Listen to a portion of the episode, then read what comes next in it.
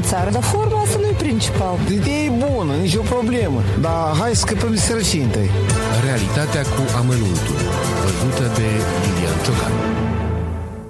Toată lumea e preocupată acum de thrillerul cu gazele naturale. Vom avea gaze? Ce preț vor avea? De unde le vom lua? Tot de la partenerii noștri strategici ruși, de care ne leagă o prietenie seculară, vorba unor politicieni de aici și de acolo. Negocierile cu Gazprom sunt anevoioase, zic guvernanții de la Chișinău, dar ieri rețelele de socializare erau cât pe ce să plesnească la știrea că Moldova va cumpăra în premieră un milion de metri cub de gaze din Polonia. Multă bucurie s-a revarsat pe net după ce oamenii au aflat vestea. Unii proclamau deja independența energetică a Moldovei, ieșirea din sfera de influență a Gazpromului. Ei bine, nu e chiar așa, cu Gazprom vom mai avea de-a face, au spus-o chiar conducătorii pro-europeni, calea până la independența energetică e mult prea sinuoasă și lungă.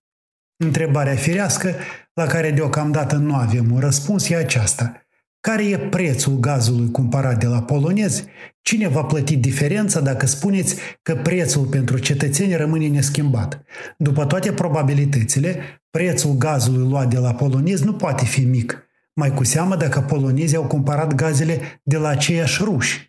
E de presupus că moldovenii vor fi foarte bucuroși dacă statul le va acoperi o parte din cheltuieli, dar cât timp va putea statul să facă asta? Acum e momentul potrivit să ne lămurim cum au apărut datoriile pe care le revendică Rusia. Unii experți vorbesc despre niște scheme oculte la Moldova Gaz și se pare că un audit făcut de specialiști serioși ar fi necesar. Să știm cum oare apar aceste datorii în timp ce populația achită fiecare metru cub folosit. Nu invidiez pe noi, guvernanți pro-europeni.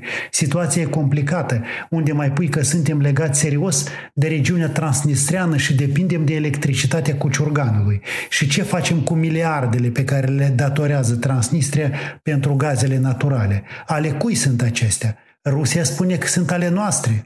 Să avem răbdare și să sperăm că guvernanții noi se vor descurca. Nu le va fi ușor, dar oamenii i-au ales și ei n-au încotro.